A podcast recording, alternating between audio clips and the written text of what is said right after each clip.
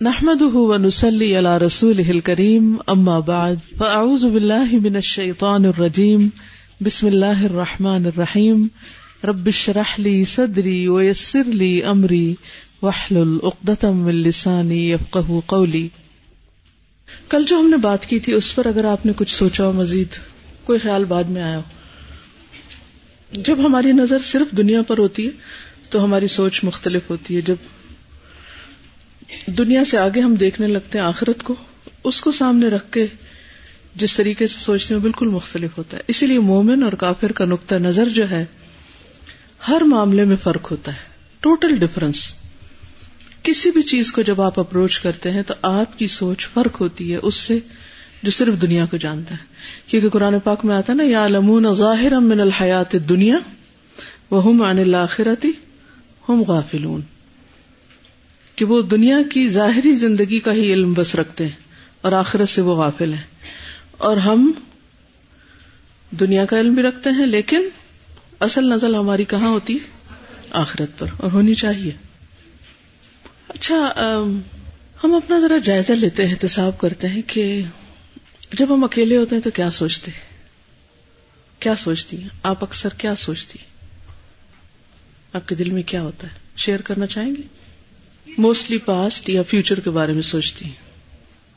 اور کوئی؟ کل کیا کیا کرنا ہے؟ ماقدمت لغت اور دوسرے رشتے داروں کے بارے میں سوچتے ہیں کہ ان کو کس طرح اس رستے پر لائیں۔ اور جو جو غلطیاں ہوتی ہیں ان کے بارے میں سوچتے ہیں۔ اور اللہ کو کیسے راضی کیا جائے؟ آپ کو انتظار ہوتا ہے کہ مجھے کوئی تنہائی کا وقت ملے تو میں جلدی سے اللہ تعالیٰ سے باتیں کر لوں۔ یعنی تنہائی کے اوقات کو سب سے زیادہ آپ کس طرح انجوائے کرتے ہیں؟ بالکل، اللہ سے باتیں کرنے کا اور اللہ سے دعائیں کرنے کا ون آن ون ٹاک کرنے کا۔ وہ سب سو رہے ہوتے ہیں۔ الحمد للہ تحجد کے وقت جبکہ بالکل خاموشی اور تنہائی ہوتی ہے، تو اس وقت اللہ سے باتیں کرنے میں لطف آتا ہے۔ گڈ اور باقی بھی لوگ کچھ بتائیں نا؟ اور بھی کچھ؟ یہ بہت ہی پرائیویٹ ہے آپ کا معاملہ۔ جو آپ کسی سے شیئر نہیں کر سکتے۔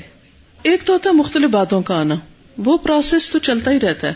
وہ تو ہمیں سے ہر ایک کے ساتھ۔ اس وقت بھی ہمارے ذہن میں مختلف باتیں آ رہی ہیں، جا رہی ہیں۔ وہ تو تھاٹ ٹرین کی چلتی رہتی ہے۔ وہ نہیں رکتی۔ اس کا تو کوئی اینڈ ہے ہی نہیں۔ جب تک کہ مر نہیں جاتے۔ سو کبھی نہیں سوتے، اس وقت بھی خوابیں آتی رہتی ہیں اور کچھ نہ کچھ ذہن کام کرتا رہتا ہے۔ That's different my question is کہ جب ہمیں تھوڑی سی تنہائی ملتی ہے بس سارے لوگ گھر سے چلے جاتے ہیں۔ فار ایگزامپل کہ سب نے کہی اور آپ اب بالکل اکیلے ہیں اپنے گھر میں، کوئی بھی نہیں ہے۔ اب آپ کیا کریں گے؟ اب آپ کیا سوچیں گے؟ اب آپ فوراً کدھر جائیں گے؟ کس چیز کی طرف رخ کریں گے؟ کون سا کام کریں گے؟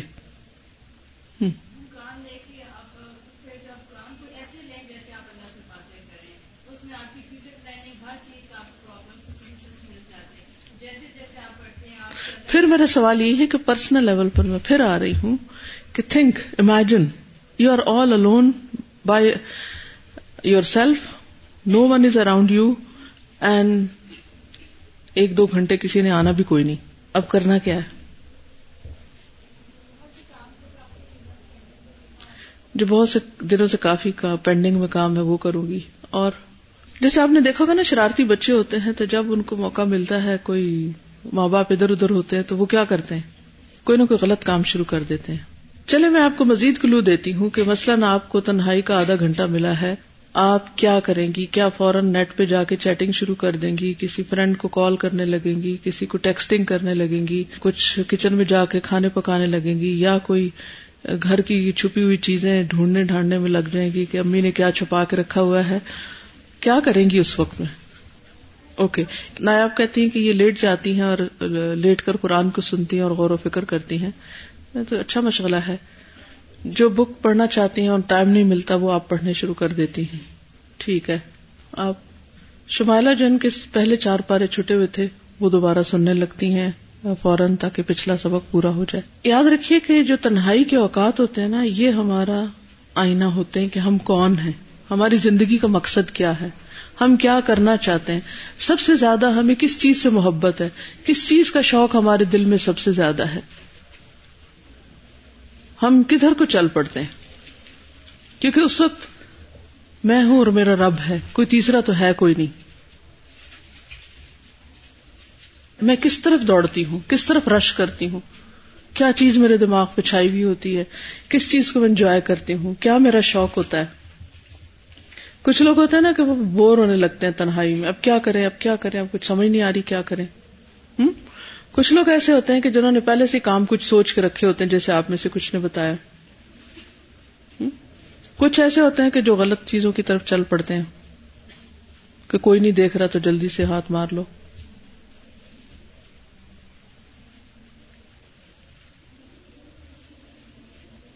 کیونکہ اگر ہم نے پہلے سے نہ سوچا ہوا تو پھر ہمیں کچھ سمجھ ہی نہیں آتی کہ ہم اب کریں کیا۔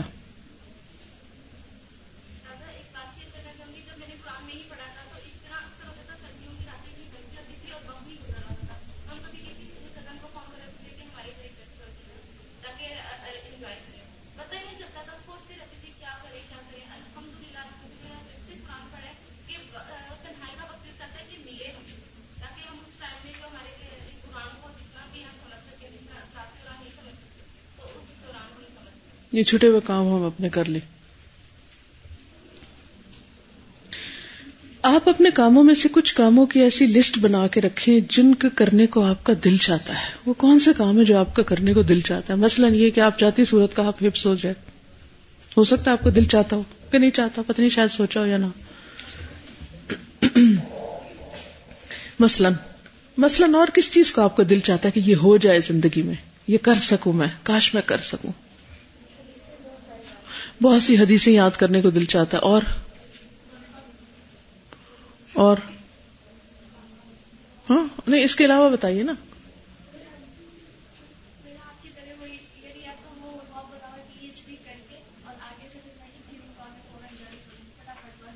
ہوں اور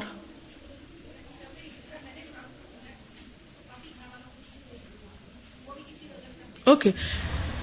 اب دیکھیے کہ اپنی ڈائری میں نا اپنے خواب تمنا خواہشات، منصوبے، وہ لکھا کریں۔ میں کیا کرنا چاہتی ہوں؟ لکھا کریں ان کو۔ چھوٹے ہوں یا بڑے؟ چھوٹے چھوٹے بھی ہو نا، وہ بھی لکھا کریں۔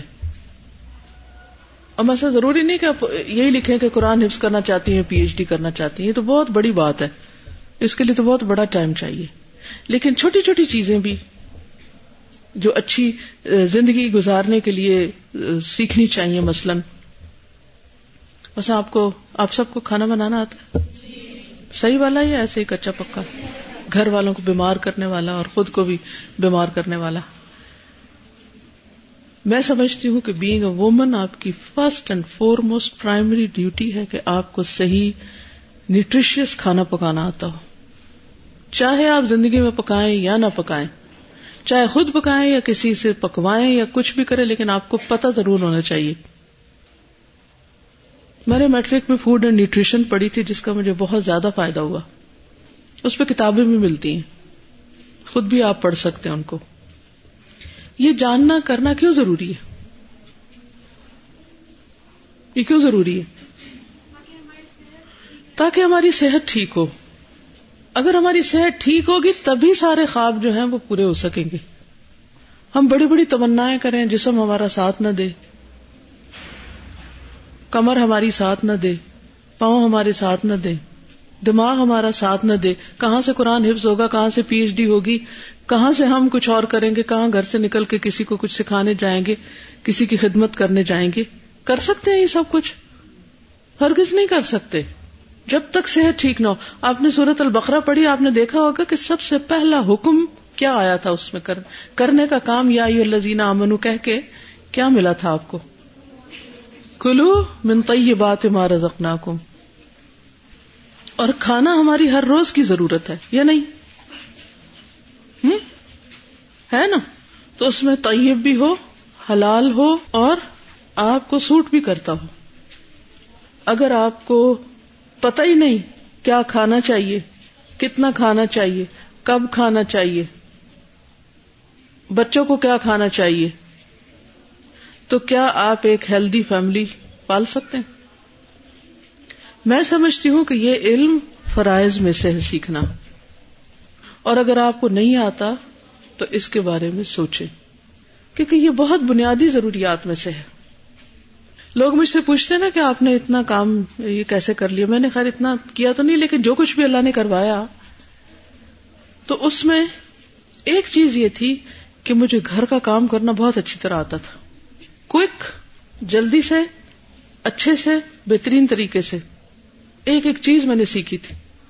میں گھڑی دیکھ کر بیس منٹ میں پوری کمیز سی لیتی تھی۔ اور میرے پاس اتنے وسائل نہیں تھے، نہ میرے پاس بہت پیسے تھے کہ میں بازار سے خرید سکوں۔ میں اپنے بچوں کے لیے ایک بھی نیا ڈریس نہیں خرید سکتی تھی اور نہ کبھی خریدا تھا۔ یہ جو میں آج کل دیکھتی ہوں نا کہ بچوں نے ہر روز ایک نیا ڈریس پہنا ہوتا ہے اور نئے نئے رنگ برنگے کپڑے پہنے ہوتے ہیں۔ میں ہمیشہ پرانے کپڑے لے کے ان کو آلٹر کر کر کے ان کو خود سی کے اپنے ہاتھ سے پہناتی تھی۔ اگر مجھے خود سینا نہ آتا تو میں دین کا کام کیسے کر سکتی تھی؟ آپ میں سے کتنے لوگوں کو کپڑے سینے آتے ہیں؟ وہ کچھ کو نہیں آتے۔ سب کو آنے چاہیے۔ سب کو آنے چاہیے۔ ہم ہر وقت روتے رہتے ہیں، ہمارے پاس پیسے نہیں ہے پیسے نہیں ہے کہاں سے، کہاں جاتے ہیں پیسے؟ ایک سوٹ سلانے کے کتنے پیسے ٹیلر کے پاس چلے جاتے ہیں؟ تھری ہنڈریڈ تو نارمل ہے۔ اگر آپ ہر دوسرے دن اپنے ہسبینڈ سے کہیں گی کہ ہمیں تھری ہنڈریڈ کپڑے سلوانے کے دو، تو لڑائی پڑے گی نا گھر میں۔ تو خود سینا آنا چاہیے۔ پتا تو ہونا چاہیے کہ ادھڑا ہوا کپڑا کیسے جوڑ سکتے تو اگر آپ کو سینا نہیں آتا، اگر آپ کو پکانا نہیں آتا، تو بلیو می میں لکھ کر دیتی ہوں، آپ دین کا کام کر ہی نہیں سکتے۔ نہ آپ کی کوئی بات سنے گا۔ کوئی نہیں سنے گا۔ وہ کہے گی اتنی پھوڑ، اتنی نلائک اور اتنی اتنی بیکار لڑکی، یہ ہمیں درس دینے آئی ہے، جس کو خود کچھ نہیں آتا۔ تو میں سمجھتی ہوں کہ یہ جو بیسک سکلز ہے نا لائف کی ان کا جاننا بے حد ضروری اور اس کے لیے کوئی بہت بڑے کورسز کی بھی ضرورت نہیں اور کو چھوٹی چھوٹی اسکلس پلاننگ کے ساتھ سیکھنا شروع کر دیں۔ جیسے ابھی میں کہہ رہی تھی نا کہ میری خواہش کہ میں کیا کیا مجھے کرنا چاہیے، کیا کیا آنا چاہیے۔ تو اس کی ایک لسٹ بنائے ابھی میں نے اسی لیے پوچھا، لیکن آپ میں سے کسی نے پی ایچ ڈی کہا اور کسی نے قرآن حفظ کہا، بڑی اچھی بات ہے۔ لیکن اگر آپ چھوٹے کام نہیں کر سکتے تو بڑا کبھی نہیں کر سکتے۔ بڑے کام کرنے کے لیے چھوٹا کام کرنا بے حد ضروری۔ جب میں پی ایچ ڈی کر رہی تھی، تو میرے پاس ایک وقت اگر کھانے تو دوسرے کا بعض اوقات پیسے نہیں ہوتے تھے۔ میں اپنی مرضی کی چیز نہیں خرید سکتی تھی۔ اگر میرا دل بھی چاہتا تھا نا کہ میں فش خرید سکوں، تو میرے پاس استطاعت نہیں تھی۔ میں نہیں خرید سکتی تھی۔ اگر کوئی فروٹ دیکھتی تھی میں چاہتی اس میں پریگنینسی میں تھی۔ میں چاہتی تھی کہ میں کچھ خرید، میں خرید نہیں سکتی تھی۔ میں دیکھتی تھی، گزر جاتی تھی، لیکن میں نہیں خرید سکتی تھی۔ نہیں تھا میرے پاس۔ پکانے کے لیے پورے برتن بھی نہیں تھے۔ پین کے اوپر پراپر ڈھکن بھی نہیں تھا۔ جس برتن میں پکاتی تھی، جو پلیٹ اس کے اوپر رکھتی تھی، اسی میں سالن ڈال کے کھاتے تھے ہم۔ کیونکہ طالب علم جو ہوتا ہے، اس کو اگر علم حاصل کرنا ہے، تو اپنا سارا مال متا علم حاصل کرنے میں، کتابیں خریدنے میں، ان چیزوں میں لگانا پڑتا ہے۔ ہمارا کیا حال ہے کہ جب ہمیں کپڑے خریدنے ہوتے ہیں یا دنیا کی کوئی چیزیں لینی ہوتی ہے تو اس وقت ہمارے پاس پیسے ہوتے ہیں، لیکن جب ہم نے پڑھنے کے لیے یا فیس دینے کے لیے یا کتابیں خریدنے کے لیے کچھ لگانا ہوتا ہے تو ہم غریب ہو جاتے ہیں۔ اسی وجہ سے ہمارا حال یہ ہوتا ہے۔ میں نے اس کے الٹ رکھا تھا۔ میرے کھانے پینے میں، پہننے میں، زندگی کے ساز و سامان میں انتہائی قریب تھی۔ لیکن پڑھنے کے لیے اعلیٰ ترین یونیورسٹی کی فیس، کتابیں کمپیوٹر ان کے لیے میرے پاس پیسے ہوتے تھے، کیونکہ میری ساری سیونگ انہی چیزوں کے لیے تھی۔ تو ہمیں اپنی پرائرٹیز کرنی ہے اب میں میں کیا چاہتی ہوں؟ میرا کیا خواب ہے؟ میرا کیا ڈریم ہے؟ مجھے کیا چاہیے آئندہ؟ لکھتے جائیں لکھتے جائیں لکھتے جائیں۔ مجھے کیا کیا آنا چاہیے دین کا کام جلدی کرنے کے لیے؟ کیونکہ گھر والے سیٹسفائی ہوں گے، ان کو اگر آپ نے کھانا کھلایا ہوا نا، تب وہ اجازت دیں گے اچھا جاؤ درس دے آؤ۔ اگر آپ نے گھر والوں کو بھوکا رکھا ہوا تو وہ آپ کو بالکل اجازت نہیں دیں گے کہ جا کے آپ باہر درس دو۔ اگر آپ پھر بھی جائیں گے درس دینے تو یقین مانے آپ کے درس کا کسی پہ کوئی اثر نہیں ہوگا۔ کوئی فائدہ نہیں ہوگا۔ دل نہیں بدلیں گے۔ کیونکہ آپ کام چور ہیں۔ آپ نے اپنے گھر والوں کو اگنور کیا ہوا ہے۔ آپ اپنے فرائض سے غافل ہیں۔ آپ اپنی اصل ذمہ داری پوری نہیں کر رہے۔ آپ کا اپنا عمل خراب ہے اور آپ دوسروں کو درس دینے بیٹھے کس چیز کا درس دے رہے ہیں؟ لیکن اگر آپ سمپل سا بھی کھانا، کچا پکا جیسا بھی اللہ آپ کو توفیق دے، جو آپ کو ملے، دال چاول جو بھی، اگر وہ بھی آپ نے ڈھنگ سے، سلیقے سے پکا کے ان کو کھلا دیا نا، اور پھر آپ تھکے ہارے جسم کے ساتھ جا کے دو باتیں بھی کسی کو بتاتے ہیں، وہ دل میں اتریں گی ان کے۔ تو سب سے پہلے ہمیں اپنے فرائض کو دیکھنا ہے۔ ایک عورت ہونے کی حیثیت سے، ایک ماں ہونے کی حیثیت سے ایک بیٹی ہونے کی حیثیت سے، ایک بہو ہونے کی حیثیت سے میرے اوپر کیا فرائض عائد ہوتے ہیں؟ اور مجھے وہ ادا کرنے چاہیے۔ جب ہم وہ کرتے جاتے ہیں نا، پھر اللہ سبحان و تعالیٰ ریٹرن بھی بڑی جلدی دیتا ہے۔ ساری چیزیں مل جاتی ہیں زندگی میں۔ یہ میرا پرسنل تجربہ ہے۔ جن چیزوں کو کبھی میں ترستی تھی، آج بعض اوقات میرے پاس وہ اتنی جمع ہو جاتی ہے کہ مجھے یہ سمجھ نہیں آتا کہ ان کو میں کیا کروں۔ لیکن ہر انسان کا ایک امتحان ہوتا ہے، ایک وقت ہوتا ہے اس پر۔ اس وقت صبر کرنا ہوتا ہے۔ پھر ایک وقت ہوتا ہے کہ انسان کو شکر ادا کرنے کے لیے بھی رونا پڑتا ہے کہ اللہ کیسے شکر ادا کروں کہ تو نے کیا کچھ دیا اور کتنا دیا۔ تو زندگی کے جو بنیادی کرنے کے کام ہیں، بحثیت مسلمان عورت کے، یہ بے حد ضروری ہے ٹھیک ہے؟ اب مثلاً آپ کے پاس تھوڑا سا وقت ہے۔ تو آپ مثال کے طور پہ آپ کے گھر میں انٹرنیٹ ہے تو آپ اس میں بھی بہت ساری ایسے لنک ہوتے چیزیں ہوتی ہیں، آپ اس میں سیکھ سکتے ہیں کون سی چیز کیسے پکاتے ہیں۔ مثلاً میری بیٹی جو وہاں پر پڑھاتی ہے تفسیر، تو ابھی تقریباً ساڑھے دس، پونے گیارہ کا ٹائم تھا، اس کا فون آیا مجھے۔ میں نے کہا، ابھی بھی جاگ رہی ہوں کہتی ہاں جاگ رہی ہوں کیونکہ مجھے پڑھانا ہے صبح۔ تو اس کا بیٹا ایک سال کا چھوٹا گھر میں کوئی ہیلپ نہیں ہوتی وہاں۔ سارے کام اے ٹو زی خود کرنے پڑتے ہیں۔ اور بچے کو بھی خود ہی دیکھنا پڑتا ہے، کوئی دوسری سپورٹ نہیں ہوتی۔ اور پھر اس کے بعد پڑھانے کے لیے پڑھنا بھی ہوتا ہے۔ تو کہتی کہ مجھے فلاں آیت میں پڑھ رہی تھی تو مجھے سمجھ نہیں آ رہی تھا آپ مجھے کچھ سوالوں کا جواب دیں۔ تو اس نے مجھ سے پوچھے سورت المائدہ شروع ہوئی ان کی۔ تو مجھ سے ڈسکس کر رہی تھی۔ تو میں نے اس کو بتایا چیزوں کے بارے میں۔ پچھلے سمر میں جب جانے کا اتفاق ہوا تو میں نے کہا تمی کیا کیا کوکنگ کرتی ہوں؟ کہتی یہ یہ کرتی ہوں۔ میں نے کہا، یہ کیسے سیکھا ہے؟ کہتی، فلاں سائٹ میں نے رجسٹر کی ہوئی اس کی کوئی تھوڑی بہت فیس ہوتی ہے شاید۔ اور اس میں سے ایک ایک اسٹیپ وہ سیکھتی ہے، کس چیز کو اسٹیم کیسے کرنا ہے، کس کو بوائل کیسے کرنا ہے۔ تو مجھے بھی اس نے فش بنا کے میں نے کہی تو بہت ہی اچھی بنی، کہاں سے سیکھی تم نے؟ کہتی، اس سائٹ سے تو فوراً آئی پیڈ میں مجھے نکال کے دکھایا کہ یہ آپ دیکھیں۔ ایسے بہت سے رستے ہوتے ہیں کہ کوئی نہیں آپ کے پاس، نہ اما پاس ہے، نہ بہن ہے، نہ کوئی اور ہے، بالکل ہی تنہا ہے آپ۔ تو بھی اللہ تعالیٰ نے اب دنیا میں ایسے ایسے انتظام کر دیے کہ آپ کو کچھ مشکل نہیں ہے سیکھنا۔ تو جو ہی آپ اکیلے ہوں، فوراً کسی یوزفل ویب سائٹ پہ جائیں، کوئی نئی اسکل سیکھیں، کوئی ہنر سیکھیں، زندگی گزارنے کے طریقے سیکھیں، تو اس سے کیا ہوگا؟ زندگی آسان ہوگی، کام جلدی ہوگا۔ جب آپ نے گھر والوں کا پیٹ بھر دیا، تو پھر وہ آپ کو خود ہی لے کے جائیں گے۔ اور چلتے ہیں کہیں درس دینے۔ ٹھیک ہے نا؟ پھر آپ کو شکایت نہیں ہوگی کہ مجھے گھر والے اجازت نہیں دیتے۔ سمجھ آ گئی میری بات ہے کہ اب کرنا کیا آپ نے؟ کوکنگ سیکھنی ہے انشاءاللہ، اور حدیث کورس میں یہ سبجیکٹ ڈالنا ہے، ٹھیک ہے؟ انشاءاللہ۔ انشاءاللہ، مزے کا ہو جائے گا حدیث کورس، بالکل۔ ون سیونٹی ٹو سورت البقرہ، کیا تھی آیت؟ یا ایوہ الذین آمنو، کلو من طیبات ما رزقناکم وشکرو للہ ان کنتم ایاہ تعبدون۔ یہ عبادت ہے، کیا؟ کلو من طیبات طیبات کھانا۔ اور شکر ادا کرنا۔ یہ عبادت ہے۔ یہ عبادت کرنا سیکھے اوکے السلام علیکم و رحمۃ اللہ وبرکاتہ۔